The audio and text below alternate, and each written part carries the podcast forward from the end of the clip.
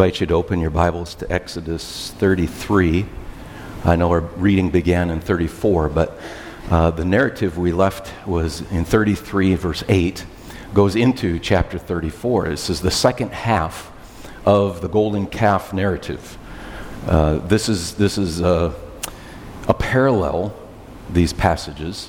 The first, first aspect of it demonstrated uh, the rebellious people and the, uh, the fury of God, the jealousy uh, of his relationship with them.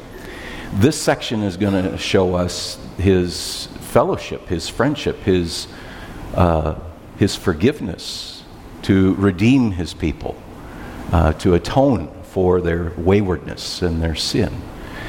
There's a flow to the Exodus as a whole. Just a reminder we're in the, oh, Hey, that does that on Sunday night too, doesn't it? Blink, blink, blink. There's something in the in my animation settings that's fouled up.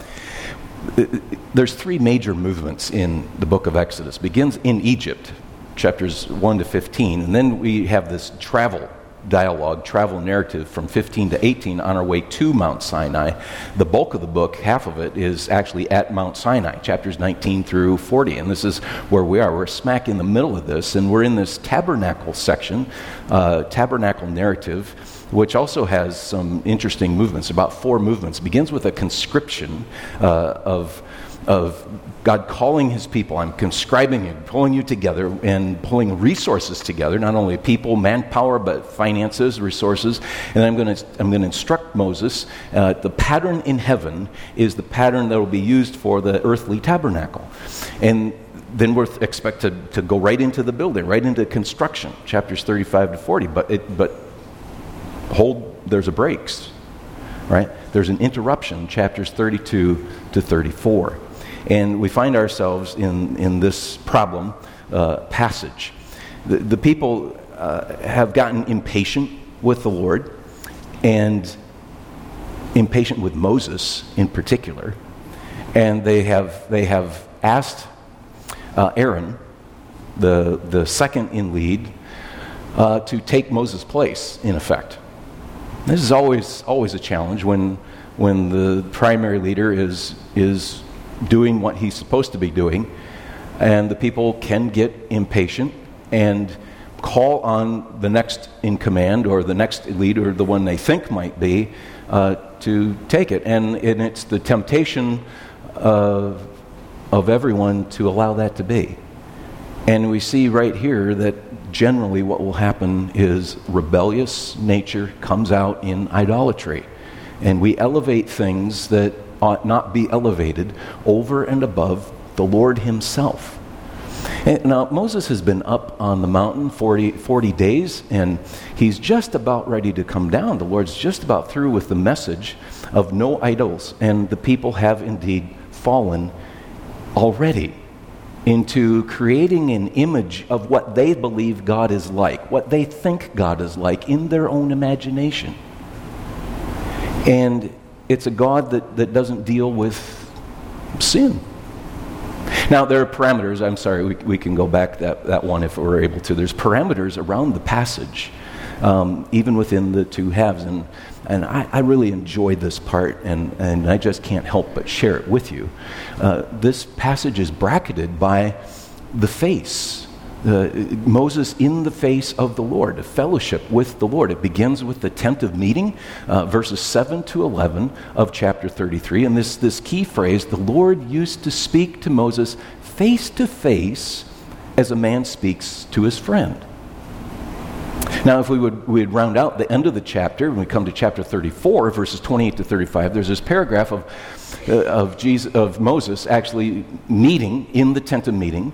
And we get the idea that this is an ongoing, regular kind of occurrence. And when he does, the face, uh, face to face, his face shone with the glory of the Lord. And so you can see the brackets around this unit and this passage, rounding it out. Well, this face to face is uh, a great devotional thought, isn't it?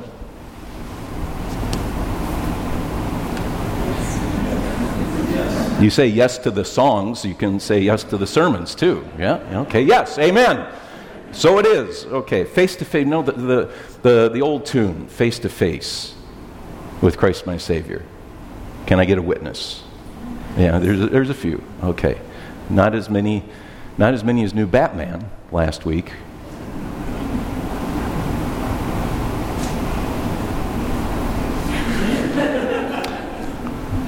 Face to face with Christ my Savior. Face to face, what will it be? When with rapture I behold him, Jesus Christ who died for me. Face to face I shall behold him, far beyond the starry sky, face to face in all his glory. I shall see him by and by. A great, a great devotional sentiment, isn't it? And, and even in, in this, this hymn, of course, we've bridged the gap from the Old Testament in Moses to the New Testament with Jesus. And uh, we wonder, how did we get there? Well, let's, let's see a little bit how, we, how indeed we do get there. This passage opens up with uh, uh, paragraph 7 to 11 of chapter 33. Let me read this because we haven't thus far. Now, Moses used to take the tent and pitch it outside the camp, far off from the camp, and he called it the tent of meeting. And everyone who sought the Lord would go out to the tent of meeting, which was outside the camp. This is voluntary. Then no one was compelled to have to go out, but if they wanted to see Moses and wanted to hear from the Lord through Moses, they had to go outside the camp. And they go outside the camp, and everyone who sought the Lord went out there. Verse 8 Whenever Moses went out to the tent, all the people would rise up, and each would stand at his tent door and watch Moses until he had gone into the tent. And when Moses entered the tent, the pillar of cloud would descend and stand at the entrance of the tent. And the Lord would speak with Moses.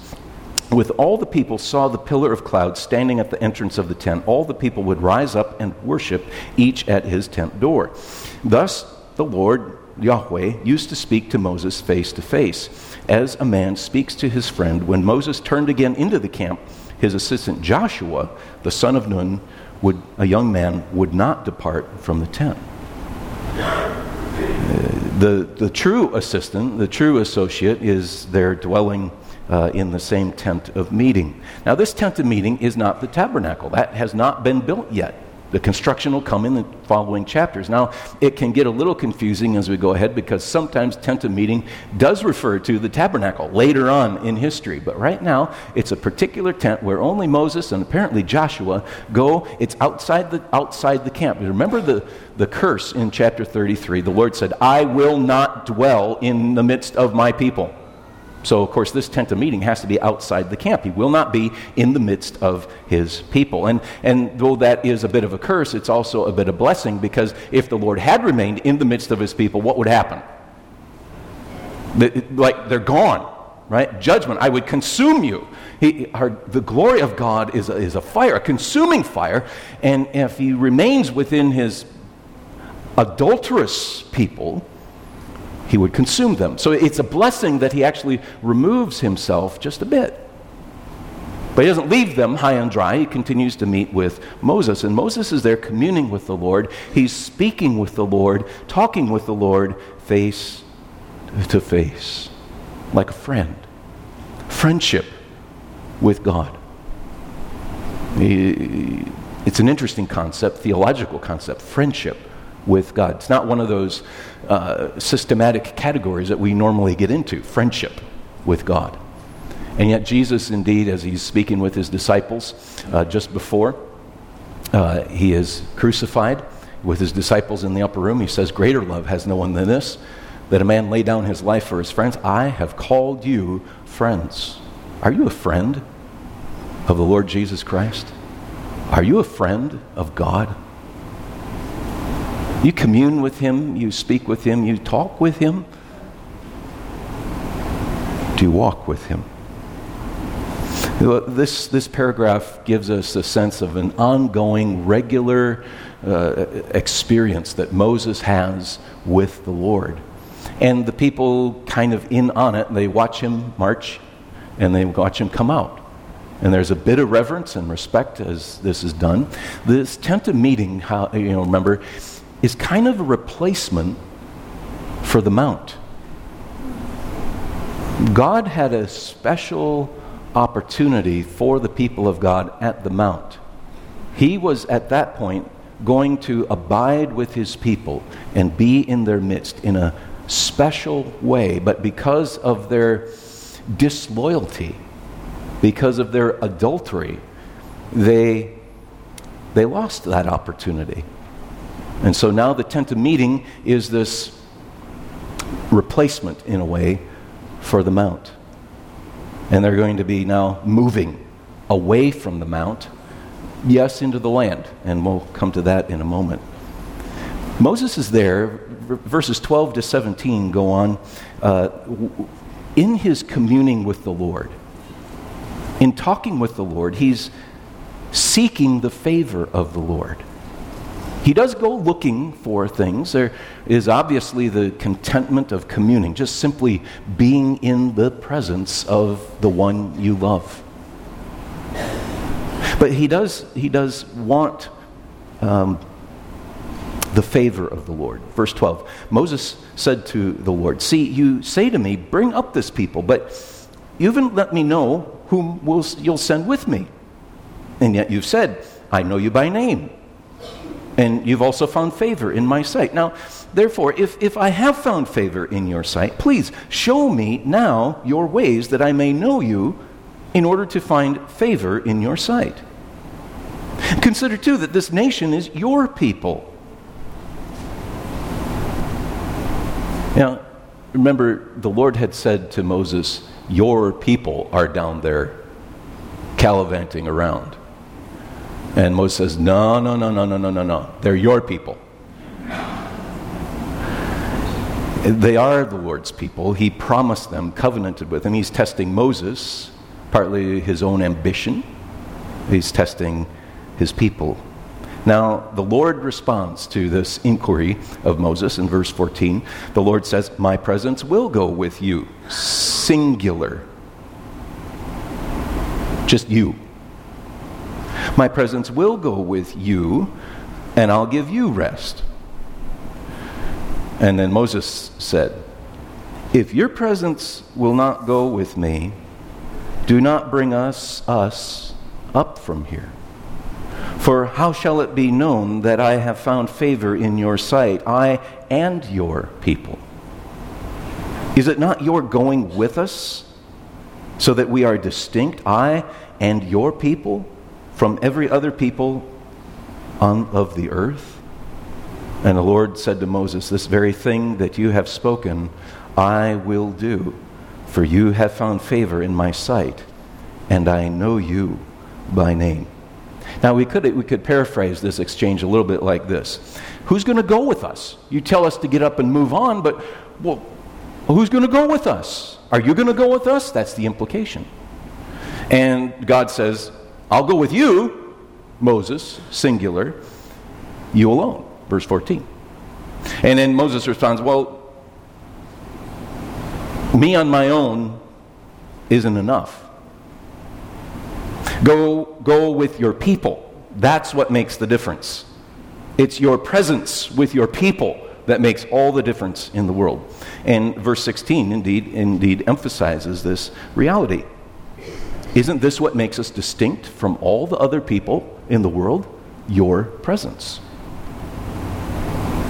Uh, that is what marks the distinction of God's people. God is with them. God's presence marks his people, identifies his people. This is why we bear the name of Christ Father, Son, and Holy Spirit. And baptism was mentioned earlier, and it's simply the, the outward expression of the reality that I'm going to walk in the community that's identified by that name God Almighty, Father, Son, and Spirit. We are nothing without God's presence, and Moses knows this. We have nothing without God's presence. In, in fact, the, the greatest curse, the greatest judgment, the greatest loss is the absence of God to, to not be in his presence. Now, of course, we understand God is everywhere present, so there's an ontological reality that you can never escape God, otherwise, you would just cease to be. But here we're, we're speaking when we say, The Lord be with you.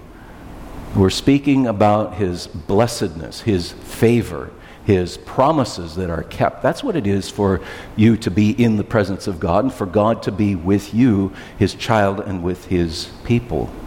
And God, God had offered to Moses, now, to go. You, you just go to the promised land.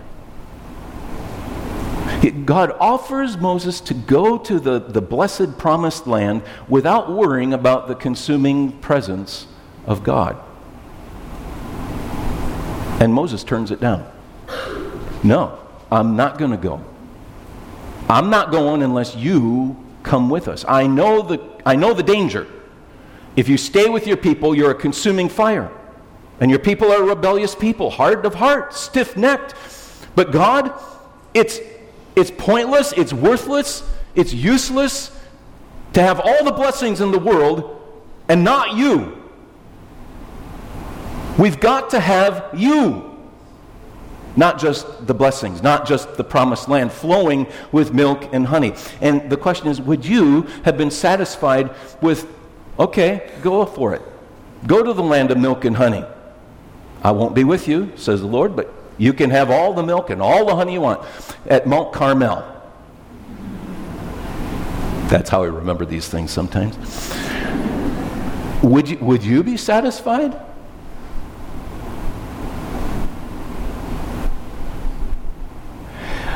Don't answer too quickly. It, would you be satisfied to enter heaven if Jesus wasn't there? In fact, when you consider your departure or the departure of a loved one, what, what is, what is you, your foremost desire to see and be when you're there? With Jesus? If, if he's not first in your thought and your mind and your heart, then we, we have to really ask ourselves a hard question Have I put anything ahead of Jesus? Have I put anyone ahead of Jesus? Moses would have none of this. And, and if you only love God for what he gives, well, you're a spiritual adulterer, a, a spiritual, a spiritual hussy. That's how Ezekiel would talk about it. Hmm. Moses turned, turned down um, even the presence of God if it would be for him alone. He wants it for all of God's people, not just for himself. Moses wasn't in this for himself.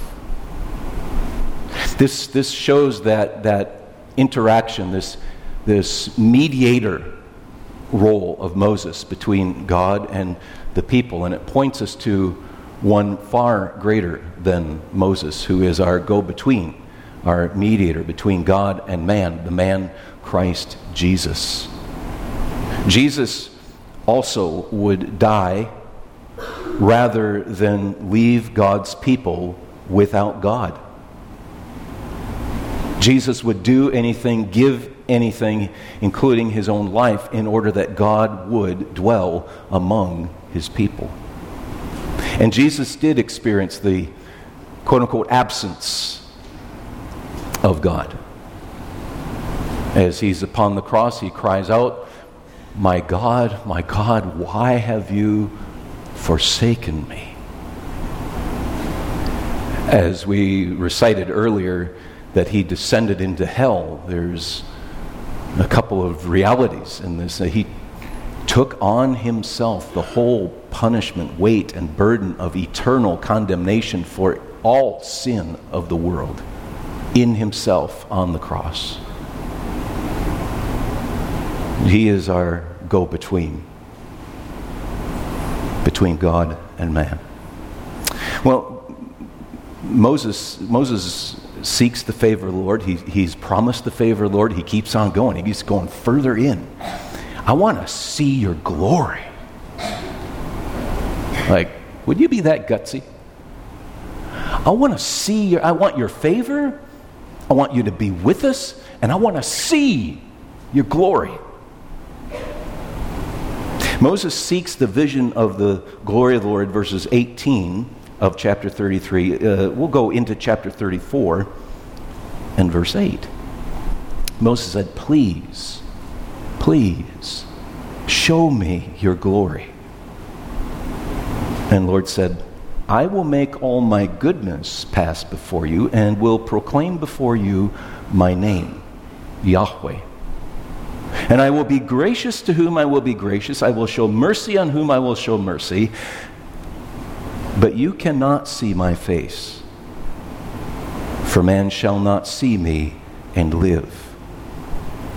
And the Lord said, Behold, there is a place by me where you shall stand on the rock, and while my glory passes by, I will put you in a cleft of the rock, and I will cover you with my hand until I have passed by. And I'll take away my hand, and you shall see my back, but my face shall not be seen.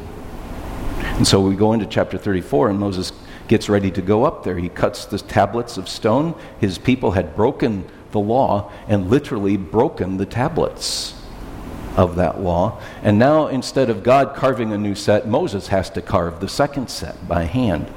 And, and Verse 2 Be ready in the morning, go up, you alone, no one will come. No flocks, no herds. Verse 3. Verse 4 So he did it. He cut the stone tablets as the Lord commanded him. Verse 5 Moses ascended, and now the Lord descended in the cloud and stood with him there and proclaimed the name Yahweh. And here it is Yahweh, Yahweh. The Lord, the Lord, a God merciful and gracious, slow to anger and abounding in steadfast love and faithfulness, keeping steadfast love for thousands, forgiving iniquity and transgression and sin, but who will by no means clear the guilty, visiting the iniquity of the fathers on the children and the children's children to the third and the fourth generation. And Moses quickly bowed his head toward earth and worshiped. Moses wants to see the glory of the Lord, and God says he'll do two things. Well, you, you can't see my face, Moses, but you can see my goodness, and I will proclaim my name to you. And at, at this point, we're given a hint I'll have mercy on who I have mercy, I'll have compassion on who I have compassion. He wants to see God. Do you realize a little temptation here?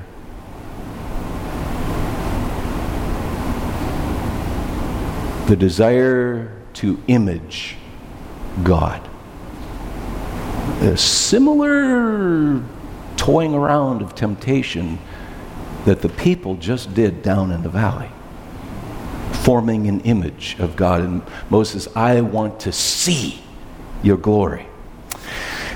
He wants a visual. He wants to know what God looks like. That's what Moses means by glory. But instead, what does God do? He declares his name. God speaks. God gives a description of the way he is.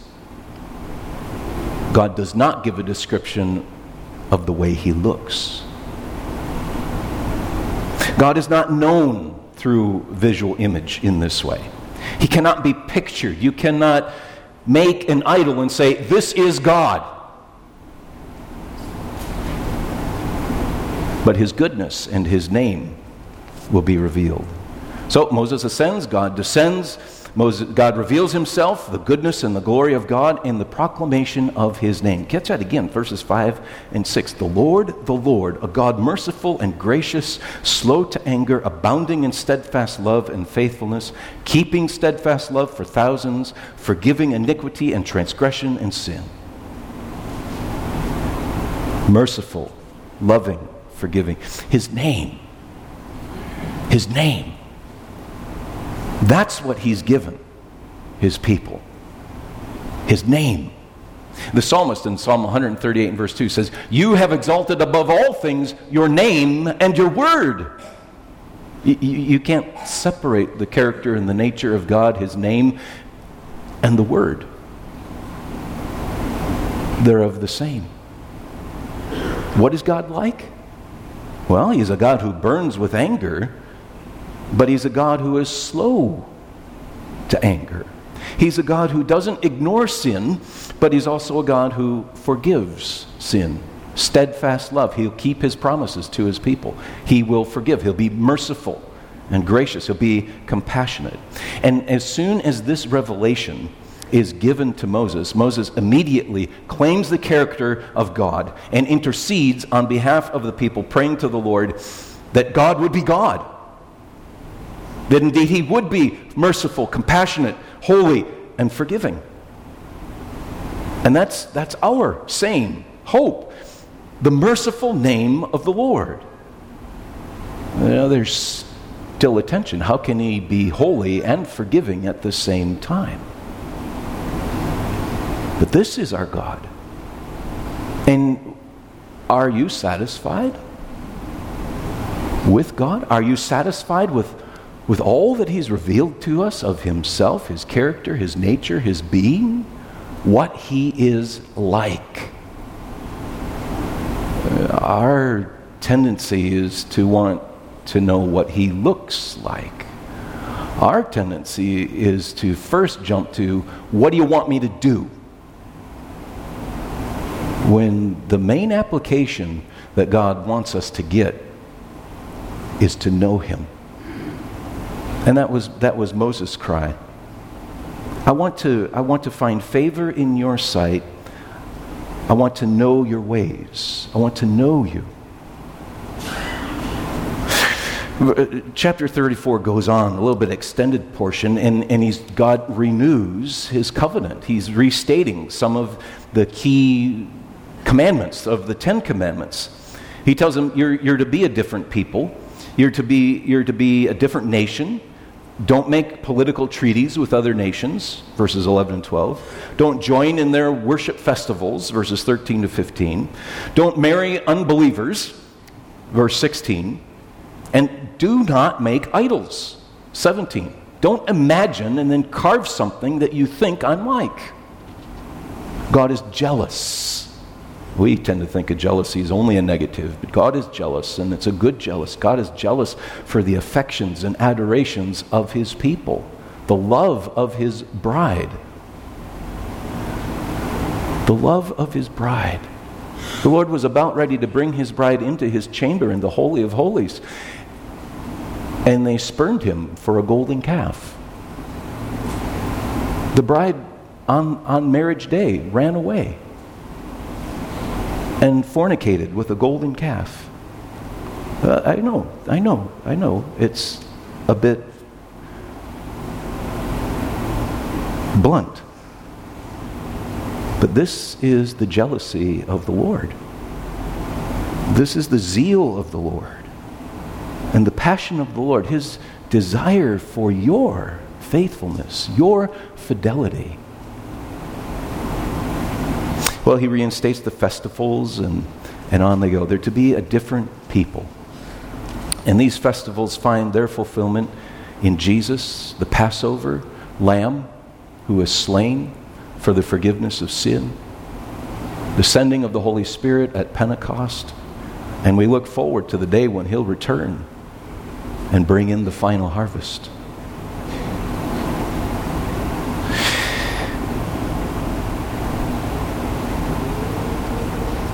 Moses couldn't see God. All he encountered was the Word of God. Uh, one, one, one commentator put it something like this All he saw was the face of a rock. God passes by, and God covers him protect him. And Moses can see the afterglow of God's glory, but he cannot see the face. Now, there is something for us. If, if we go ahead to the end of the chapter, verses 28 to 35, Moses came down from Mount Sinai with the two tablets of the testimony in his hand. He came down from the mountain. Moses did not know that the skin of his face shone because he'd been talking with God. Aaron and all the people of Israel saw Moses, and behold, the skin of his face shone, and they were afraid to come near him. Is it contagious? But Moses called to them, and Aaron and all the leaders of the congregation returned to him, and Moses talked with them. And afterward, all the people of Israel came near, and he commanded them all that the Lord had spoken with him in Mount Sinai.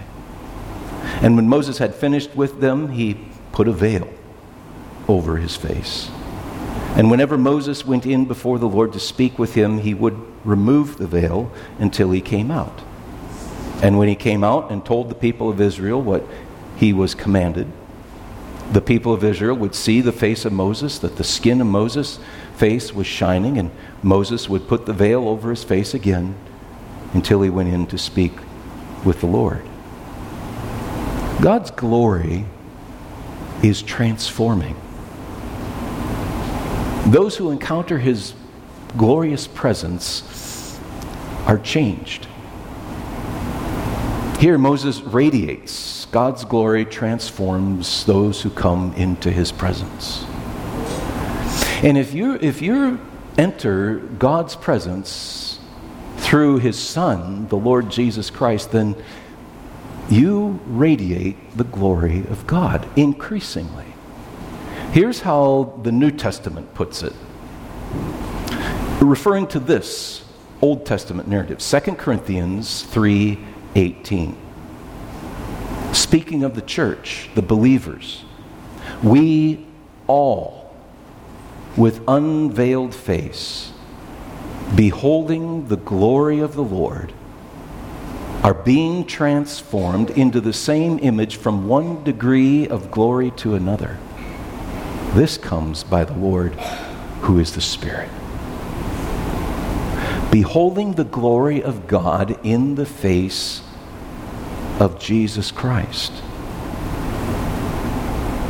People who don't recognize the glory of God do so because they don't recognize Jesus. And when you recognize Jesus, then you see the glory of God in the face of Jesus. That's the longing. That's not the longing of 1 Corinthians 13, the love chapter. Now, I see in a mirror dimly, but then face to face, face to face with Jesus Christ, my Savior. Face to face, what shall it be?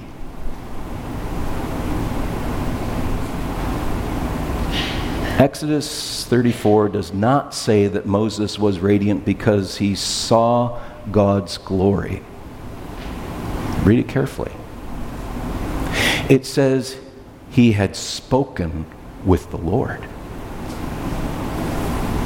It's the word of the Lord that reveals the glory of the Lord. You will shine from one degree of glory unto another. You will radiate the glorious presence of the Lord to the extent in which you know Him through His Word. This living Word.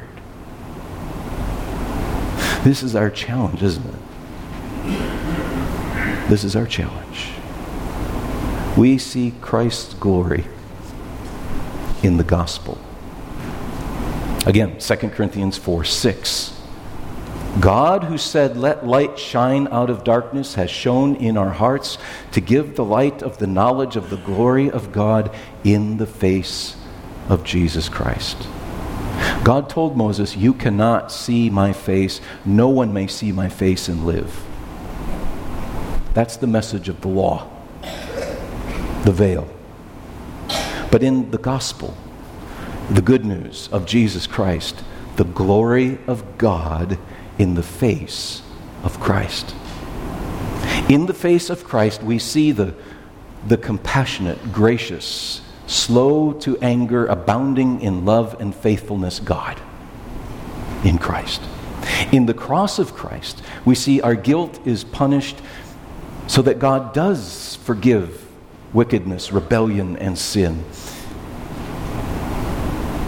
That's a transforming vision. Have you encountered Christ in His Word? Do you see the glory of God in the face of Christ? Father, this is uh, expressed desire of our hearts.